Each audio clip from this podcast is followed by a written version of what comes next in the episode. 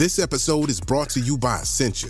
A better you starts with better hydration. Essentia is on a mission to inspire people to do what matters most. Their proprietary ionization process transforms water from any source into ionized alkaline water, providing water that's 99.9% pure with a pH of 9.5 or higher. Essentia overachieving H2O, the number one ionized alkaline water. Shop now. Today, healthier is happening at CVS Health in more ways than you've ever seen. It's wellness destinations for seniors, including select locations with Oak Street Health and CVS Pharmacy. It's doctors, nurses, pharmacists, and everyone in between, offering quality care and support virtually, in person, and on the phone. It's in-home evaluations through Signify Health and meeting mental health needs through Aetna. And those are just a few of the ways healthier is happening. To see more, visit cvshealth.com slash healthier together. CVS Pharmacy, Oak Street Health, CVS Specialty, Signify Health, and Aetna are part of CVS Health. Eligibility and services vary by location and individual. This episode is brought to you by Dove. You use all the right skincare products for your face, but your body has been missing out. With new Dove Serum Body Wash, you can give your body the vitamin C glow it's been wanting, the hydration boost it's been craving, and the active skincare ingredients it deserves. It's time for your body care era. New Dove Serum Body Wash. Get Dove or get FOMO. If you're thinking, I should go for a run today, but it looks like it could rain, Sierra says save on epic rain jackets. If you're also thinking, but I can't go out in these beat up old running shoes, Sierra says save on top brand running shoes. And if you're still thinking, but I'm also busy performing brain surgery, well, then we say, you really should have led with that. Sierra, let's get moving to your local store, like now. Go! Hello, and welcome to the BBC Gardener's World magazine podcast, brought to you by the team here at the magazine. Join us as we chat all things gardening with the nation's favourite experts.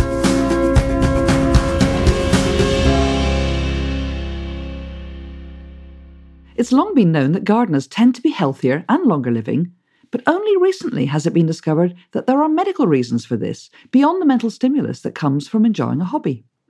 Scientists have revealed that gardeners are influencing their immune systems through contact with soil and microbes every time we go to work in our gardens. So, how can you, as a gardener, ensure you're doing the right thing to boost your health? Hello, I'm Lucy, and in today's episode, we hear from Dr. Michael Mosley on how every gardener has the means to improve their health and immune system through a homegrown diet and active time in the garden, doing what we all love. And he reveals how our mental well being is influenced too by simply being immersed in the great outdoors.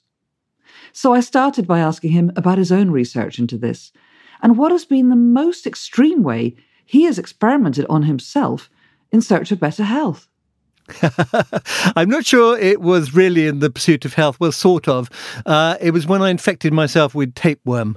And my wife was not crazy about this. She's a GP, but um, I assured her I'd be able to get rid of it. And I was actually um, doing it in order to uh, see the impact on my immune system, because we know that uh, once upon a time, you know, a couple of hundred years ago, things like asthma, eczema, and other forms of allergic disease uh, were very uncommon, and people tended to do, die of things like TB and uh, uh, smallpox and things like that.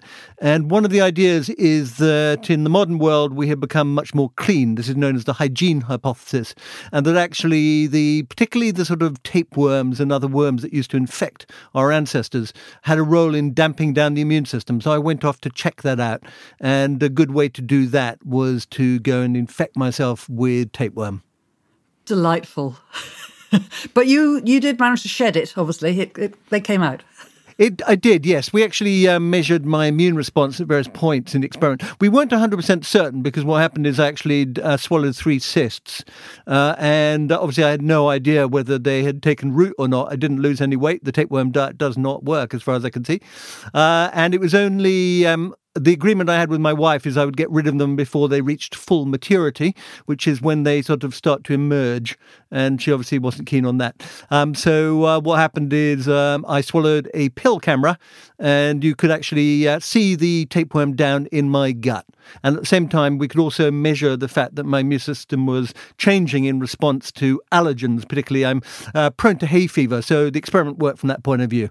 And uh, it was a fascinating insight into the immune system, but also the role that parasites play in um, sh- shaping our behavior. And really, this is a, quite a new form of sort of science and discovery. I mean, I think in, in terms of uh, the sort of sexiness as to where you would go in your medical training, uh, I don't suppose it was uh, right up there in the way that now we, are so much more aware of the uh, purpose of our immune system. Uh, not least since lockdown, we've become obsessed about uh, you know how our immune system is working. And I think looking at it from a gardening point of view, you know, we tend to think of that as an innately healthy thing to do, but there's a sort of inter, intercross, intersection, I think, isn't there, between between gardening and, and our immune system. So I, I, thought we could start to explore that here, you know, in, in terms of ways that as a gardener, how can you influence your immune system through through what we do as, uh, you know, through our hobby? Absolutely. Well, it's actually again tied back um, to the worm experiment. But um, what we've also discovered is there are other creatures that live in and on us, microscopic creatures. Obviously, tapeworm grow up to, um, you know, five meters long.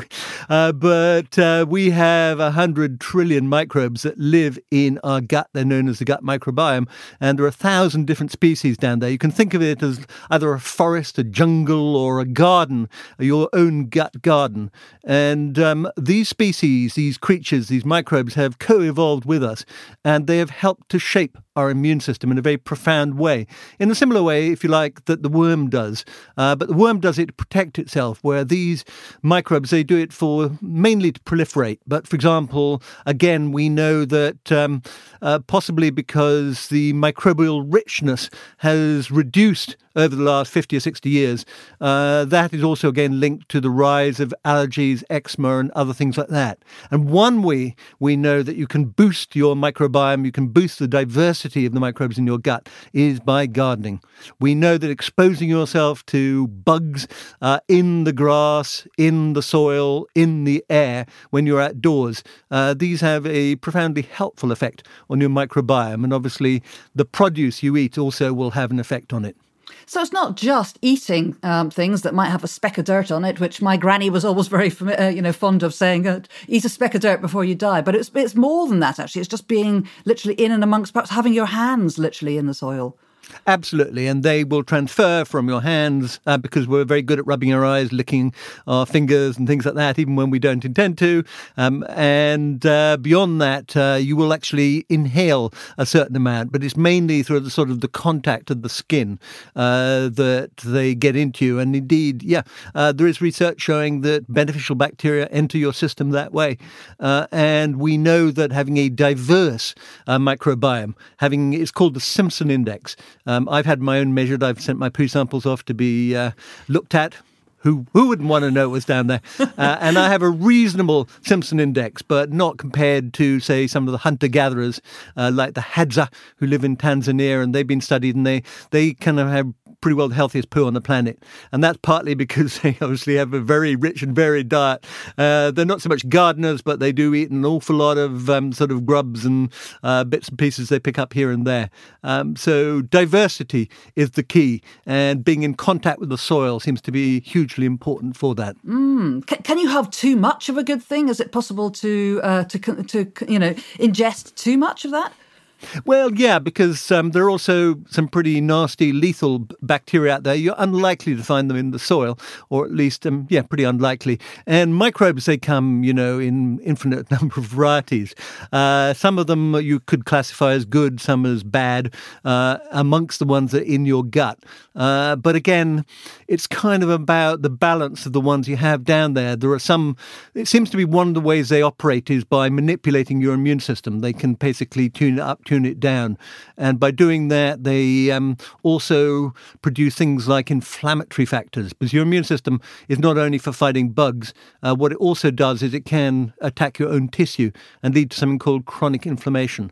And you don't want that. Um, and that seems to be one of the ways by which things like the Mediterranean diet, uh, fruit and veg, and indeed spending time outdoors in nature, um, gardening, uh, that seems to be one of the ways that it reduces uh, chronic inflammation, which in turn uh, has quite a profound effect on things like mood, heart disease, cancer, and things like that. So it's a really complicated picture, but fascinating, truly, truly fascinating. It's incredible, isn't it? Because, you know, we all feel, having come in from a good session of gardening, we all feel better for it and for all sorts of reasons, probably. But, um, you know, that's that's obviously sort of, you know, emotional, but um, there's obviously a lot more going on there than than perhaps we realise. When, when did this start to sort of emerge as, as something more than just that, well, literally a gut feel? Um, really, uh, relatively recently, and that was because previously we couldn't measure the creatures in our gut, and if you can't measure it, scientists find it very hard to study. So um, we have known for some time that gardening, uh, people who garden tend to be healthier. Uh, they tend to, you know, uh, maintain their weight, and uh, you know, they tend to live in a good old to ripe old age quite often. But they didn't. It was obviously associated with the activity. It was associated with the fact that you're, you know enjoying it, you're relaxed, you're out of yourself. But the impact on the microbes, that's been relatively recently, and that's because only relatively recently have we been able to measure uh, the DNA, if you like, because most of the creatures that live in your gut, uh, you you cannot grow. And so, um, what they would do is they would take stool samples, they would grow some things, but not much. Nowadays, what they can do is they can look at the DNA, and therefore they can see fragments of DNA, and based on that, they can work out what is living in your gut. And once you can do that, you can start to manipulate the diet, you can start to see the impact that these different microbes are having. And it is an unbelievably complicated picture down there. Uh, but it's really, I would say, last 25, 30 years. And, um, you know, if you talk to people 20 years ago about the microbiome, they would have looked dazed. Uh, now everyone knows about probiotics, prebiotics, micro, or at least they sort of know about it. Uh, but it's become commonplace to talk about it. And there are the good thing is there are ways that you can actually influence it, and they're becoming clearer and and and, and much more sort of um, direct. And and you know we've got an ability to influence it, which seems to be the key. Absolutely, and that's again one of the things because you can uh, because you can measure it. You can see the changes that occur when you change your diet. For example, we know that a diet, um, what I would characterize as a Mediterranean style diet, that's one which is rich in fruit and vegetables, um, olive oil, oily nuts, uh, oily fish, and things like that. Uh, that has quite a profound effect on the microbiome. It shifts it in a healthier direction. We know that spending time outdoors, gardening does that. We know that exercising does that. So a lot of things which we know are good for us, it turns out they are also good for the microbiome.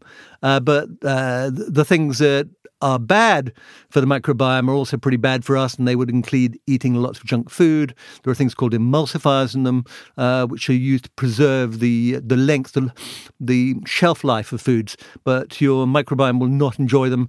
And ditto, you know, dosing yourself in lots of antibiotics uh, is not a great thing from the point of view of the microbiome uh, because it um, struggles to come back. And just as we have, you know, devastated the planet, number of species uh, dropping off, we know that the number of species in the modern gut is a fraction of what it would have been 50, 100 years ago, and a fraction of what the hunter gatherers like the Hadza have.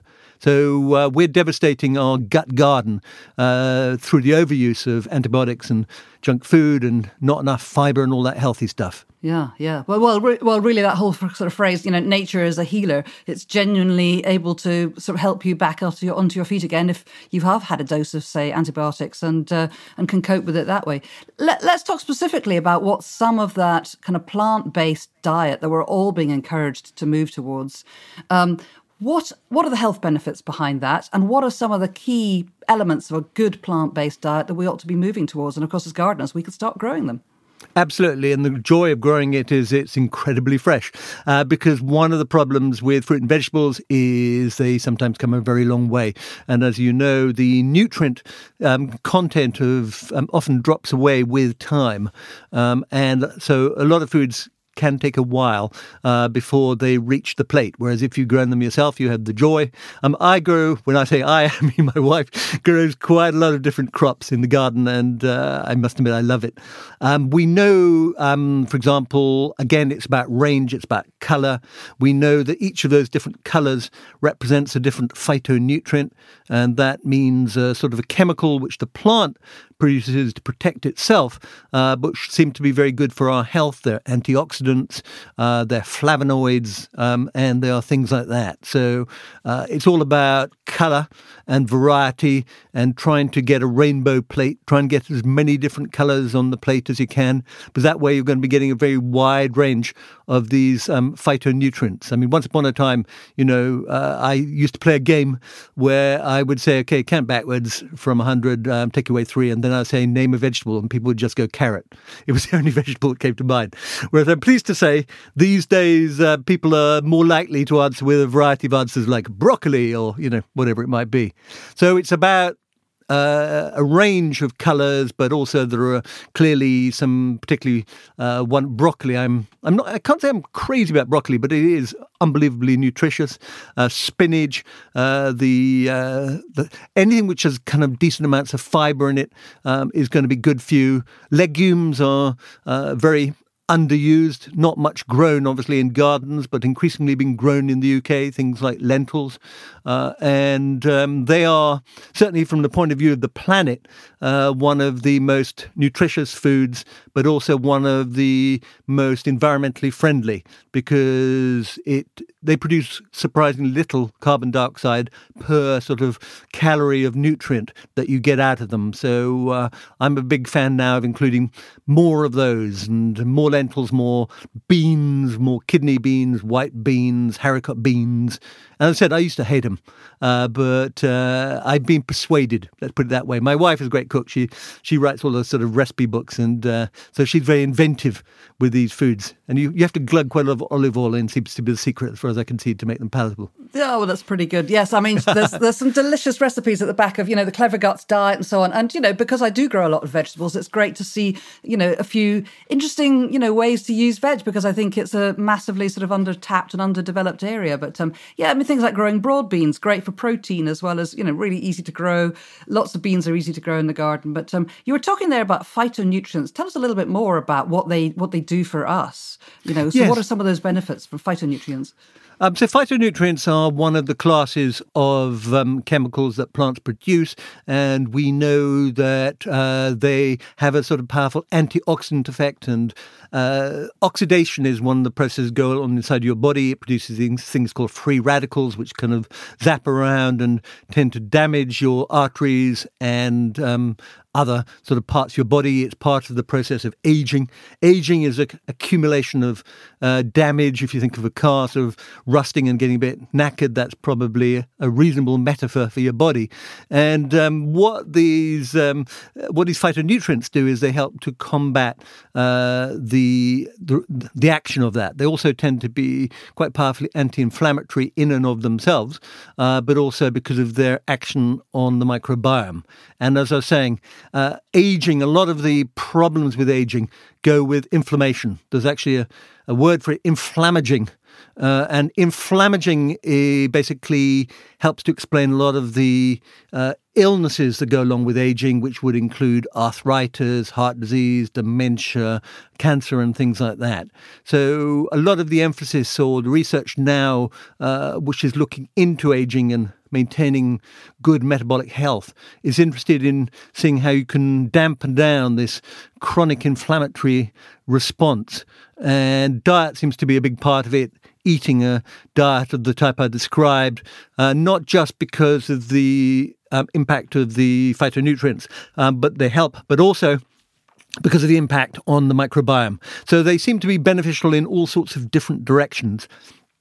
But primarily, what they're doing is um, helping reduce inflammation, chronic inflammation, which, as I said, seems to go hand in hand with getting a bit older. So when you get out of bed and you creak a bit, that's kind of part of uh, part of inflammaging.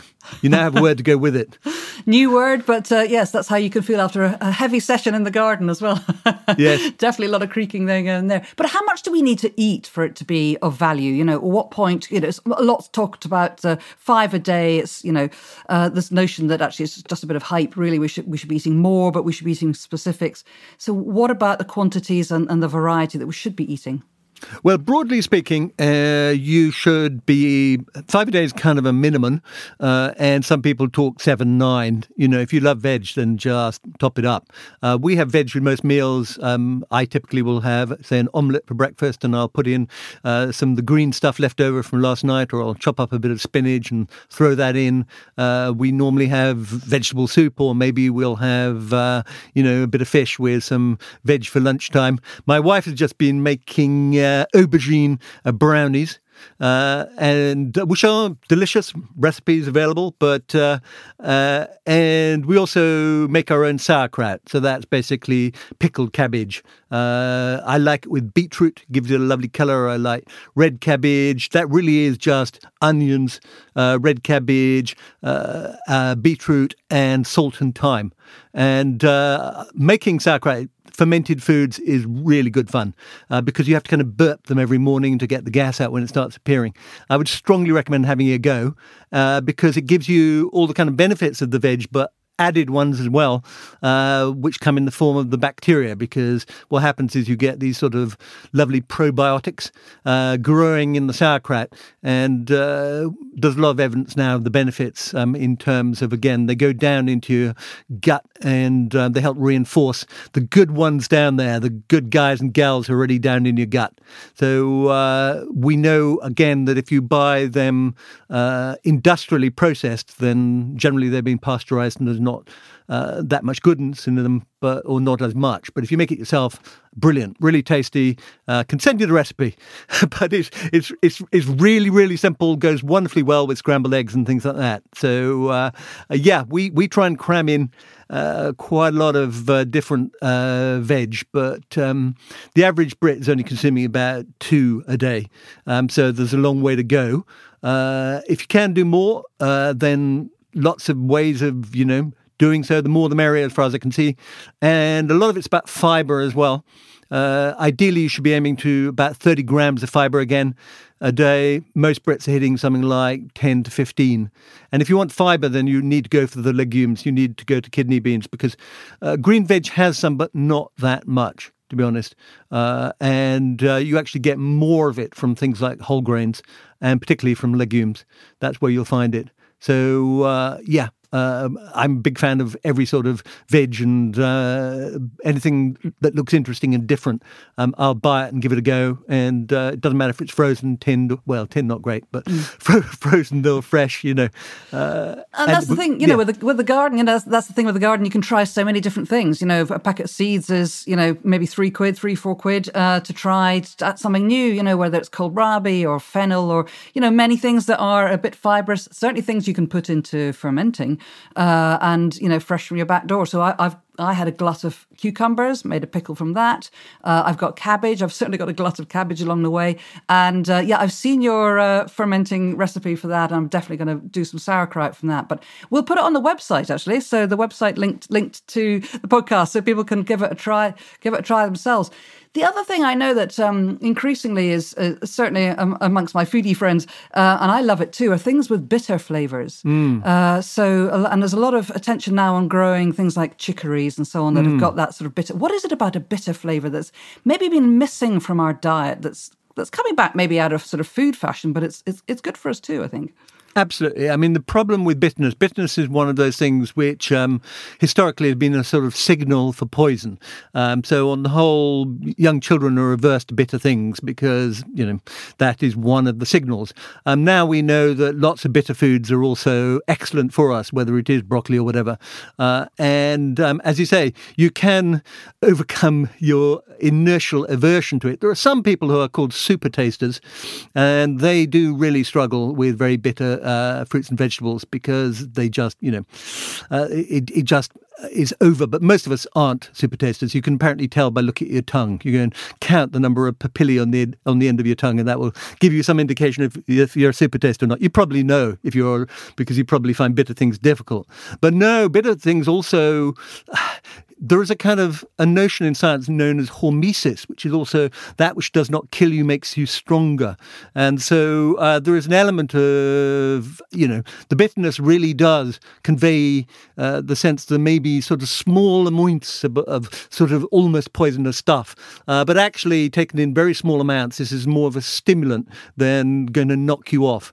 Um, so I think that's kind of where it comes into it. But like you, um, I love bitter things. I've kind of would have been averse to them a while ago, but I've taught myself to enjoy them. And uh, I think uh, you can. It's part of the whole, you know, it's exploring your palate. It's trying all sorts of different stuff. And when you were talking about it, things like chicory, fantastic. You know, you have, and um, the other thing which uh, people, I started talking about probiotics. These are the living bacteria that grow in things like fermented foods. And then there's the prebiotics, which are the foods which help to feed the microbiome. And they're uh, the things like inulin uh, is particularly good prebiotic, and you find that in abundant amounts in things like chicory uh, and in some of the bitter uh, vegetables. So uh, yeah, prebiotics, probiotics, um, you know, pile them on the plate. Yeah, and there's a, there's a big movement now for foraging and going out and finding and eating young leaves. So, you know, dandelion leaves are, are again, you know, related to chicory and uh, quite a few seeds coming in from Italy where they have a sort of much wider range of chicory type um, leaves that we might have thought of are just as weeds. Um, and for, you know, but, but, but actually they are delicious and just added to a salad, um, you know, just add that little bit of extra bite. And foraging is kind of interesting because we're getting into eating nettles and, uh, or, or rediscovering, putting it this because it is a rediscovery, I think. Absolutely. I mean, I remember when I was eight years old uh, in a biology lesson, and the teacher there was I have no idea why I remember it, but I remember him talking about nettles. And I remember him saying that nettles were uh, rich in iron, that they were incredibly cheap, obviously, uh, and that we should give it a go. Um, so here we are, nearly sort of uh, 55 years later, and I can still remember him telling me that story. I've never done it, I must admit. Uh, but um, I, I, swear at nettles a lot. I pull them up, uh, but I've never tried. Apparently, they have to be very young. Yes. And I'm told they are sort of like spinach a bit, perhaps, maybe. Yeah, that's right. Yes. Well, first of all, always use rubber gloves. yeah, definitely don't go. So, um, yeah, in, in, the autumn, yeah, don't touch the don't touch nettles then. But in the spring, you know, May time when they first come through, actually delicious, and then just steamed. Uh, you can include them in you know soups and on all sorts. So they they really do have a sort of delicious flavour. They certainly are like spinach, but um, yeah, you've got to approach with caution because they certainly have a, a real sting in the tail. I think that's good. I also like the idea of getting my revenge on the nettles uh, the, by eating them young. Yes, exactly. You know, and uh, you know, of course, people used to spray pesticide all over them, but uh, but now really, you just you know, no one's touching that hopefully anymore in the garden. So we've got to find our way. You know, if you can't beat them, eat them. and there's the other advantage with foraging, which means you're going to be out there, outdoors, you're going to be in the sunshine, you're going to be spending time in green spaces, ideally. And again, we know that that is hugely beneficial uh, for our mental and our physical health. And indeed, uh, if you can spend time in forests. Uh, we know that um, trees uh, produce uh, a sort of a range of volatile chemicals, which seem to be good for our immune system and good for our mood.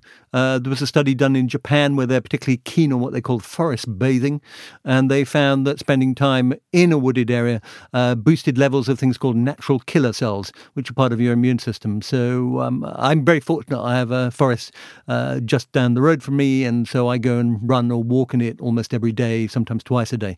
And um, I haven't been foraging there. I'm not sure there's anything forageable there, but I'll have a look. You never know. You never know. It's worth a look. But I mean, even, uh, well, the idea that we should all be planting more trees is so prevalent at the moment. The environment demands it. And in fact, just planting one or two trees of your own, I would have thought would start to connect you. Uh, mm. You know, even in an urban plot where all you can see around you is is, is concrete uh, or bricks or whatever. Certainly, introducing trees, I would have thought, even on a small scale, will, will that mm. have hmm. an influence? Yeah, I mean, interestingly, um, uh, a few years ago, um, I presented a series called Trust Me, I'm a Doctor on BBC Two, and we did an experiment where we decided to just introduce some silver birch trees in tubs outside um, houses on quite a busy road. Now, when the producer suggested uh, this to me, but he said uh, there was some studies showing that introducing trees cuts down indoor air pollution. I thought it's never going to work, uh, but we decided to do it anyway. So we planted the birch trees, um, as I said, in tubs outside the houses. And what we did is we kind of measured the level of indoor pollution, mainly coming obviously from the road, the microparticles, uh, which are so bad for your health. We measured those on the television set and around there. And then we came back about six weeks later and we measured them again. And there was a significant reduction. The the little old silver birch trees outside had been trapping uh, the uh, pollutants coming from the diesel lorries and trucks that were going by, and actually having an impact on the quality of the air in the houses. Uh, and when it rained, uh, all the uh, pollutants that they'd trapped in their leaves would just sort of wash off and go down the drain. And I thought that was just really rather wonderful. And so, if you do live anywhere near a busy road, then planting some trees um, outside your house uh, could be hugely beneficial.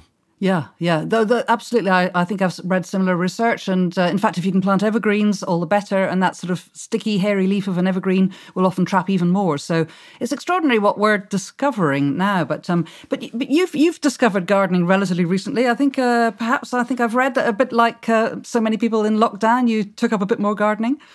Absolutely. Um, my wife has always been a keen gardener. Uh, I tend to, tend to get hauled out to just dig things up when necessary.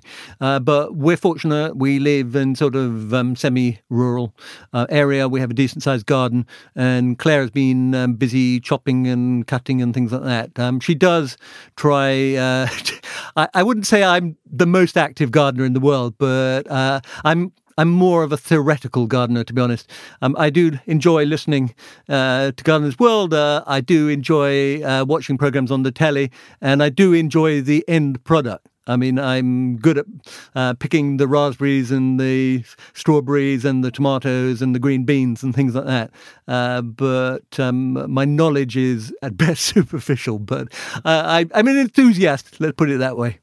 But but but the two brains together, I can see, are making uh, amazing things probably in the garden in terms of what you're what you're growing. So tell us tell us what's in the garden, what's in the Mosley family garden at the moment that you might be picking from uh, to, for a sort of healthy meal in in the next few weeks. Absolutely, not very much right at the moment. Um, so the tomatoes we've come to the tail end of. The strawberries and raspberries have all gone. Green beans pretty well gone. Uh, there's a little bit of spinach still left. There's a bit of um, lettuce, although I'm afraid it looks as though it's bolting uh, and uh, there is some rhubarb. Um, so I do love rhubarb. So those are the main things. Other than that, we've been out um, doing the last of the blackberry picking. Uh, and uh, we also have some uh, apple trees. So we got some windfall apples, and so pretty well every meal has apple in some form or another. Uh, I do like blackberry apple pie, uh, and uh, the rest of it goes into freezer. But I got bucket loads of that, and I've actually, um, because we had enough apples this year, we made some apple juice out of it, and I'm attempting to make cider as we speak. It's downstairs. I haven't dared um, remove the cover to see if it's actually bubbling away away or not. But I chucked in the yeast and uh, standing back and waiting to see whether it will transform itself into a delicious cider or not. yes, that can be quite explosive. But uh, they're interesting apples. Apples are, are, are, one of the real super super fruits, aren't they? Tell us tell us a little bit more about apples. That's that's quite an incredibly important fruit for us. Absolutely. So it's kind of obviously along with bananas, uh, they are the one of the most eaten fruits in the UK. I do love sort of variety, and I like very tart apples. Um, so we know that um, I always eat them with, you know, you've got to eat the whole thing. Most of the goodness is in the skin. It's like potatoes. I never understood why I spent my youth having to peel potatoes when um, these days I just give them a cursory scrub and and chop them up. Never, ever, ever do I peel potatoes anymore. And the same is true of apples. Uh, as I said, the goodness is in the skin, and I eat the whole thing. Sometimes I, um, including the core, and sometimes I even eat the sort of you know the bit at the end, uh, just you know give my microbiome something to think about. Very uh, much so. uh, but no, um, apples are full of, uh, of again of flavonoids, uh, of all sorts of different things. Uh, they're a decent um, source of vitamin C and other vitamins, uh, and they also, you know, they're decent source of fibre. and um, I, I, I love them sort of chopped up with porridge in the morning or whatever it might be. As I said, in a pie, they're unbelievably versatile uh, and unbelievably abundant this time of year. And again, something that we can all grow really easily. Even a relatively small garden can easily fit in a couple of apple trees on small rootstocks because there is the question, I guess, of, uh, you know, as you say, all the goodness is in the skin, but if you've bought from a shop, you don't know the pesticides that might be on it or any of the chemicals that are on it. So, has there been anything that might tell us does that is that outweighed actually by the overall benefit um, of uh, of eating, you know, the, the skin and so on? I don't think we know. I mean, the other thing is obviously that when you buy apples, um, they can have been in storage for a very long time, and again, the vitamin C content tends to drop off with time. So the joy of um, having your own is, as you say, you know it hasn't been sprayed with anything, and you also know it is unbelievably fresh. It has just come off that tree. Uh, but um, with some of the other stuff you buy in shops, you don't know far, how far it has travelled. Um, I do try, you know, when I'm when the apples are not in season. I try to buy them uh, British apples, but um, for obvious reasons, uh, by the time you hit spring or times like that, most of them have either been in storage uh, for a very long time or they're coming a long way. And um, we're all very conscious of our carbon footprint, and there is nothing which is going to reduce your carbon pr- footprint uh, more than eating stuff you've grown yourself, which has not had to be, you know, transported hundreds and in some cases tens of thousands of miles. That's right. And when you when you choose your own apple to plant, then you can choose something that stores that's a really good storer all the way through to you know March, April, May, or, or, or you know in your own cool shed. So there's certainly a way of kind of extending the apple picking and, and eating season by uh, by just choosing the right variety. So so I thought just to wrap up, just just give us one kind of really simple takeaway that you think that what's the one thing that every gardener should do more of for their health. I think the one thing they should probably do is encourage their partner, uh, like me, if they're not already doing it, to do it. Uh, we know, as I was saying, there are benefits from the hands on stuff. It's the exercise, it's the activity, it's the socializing. So, yeah, uh, try and motivate other people to join in your passion if you can. I think the more people uh, who take it up, the better. Yeah, that's a, that's great evidence, and of course, there's love. There's love. There is lovely evidence actually of, of of the more that you have a passion and share it with somebody, the more enjoyment you get out of it, and you stick with it.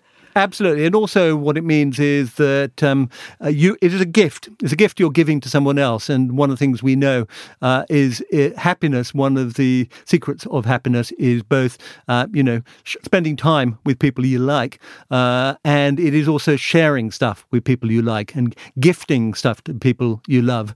Uh, all of these things will um, significantly contribute to your sense of well-being and happiness. And um, uh, material things are not effective. You buy the sofa, not a great way of boosting your happiness except for a short period of time. It is these other things that really, truly, truly matter. Thanks for listening to the BBC Gardener's World magazine podcast.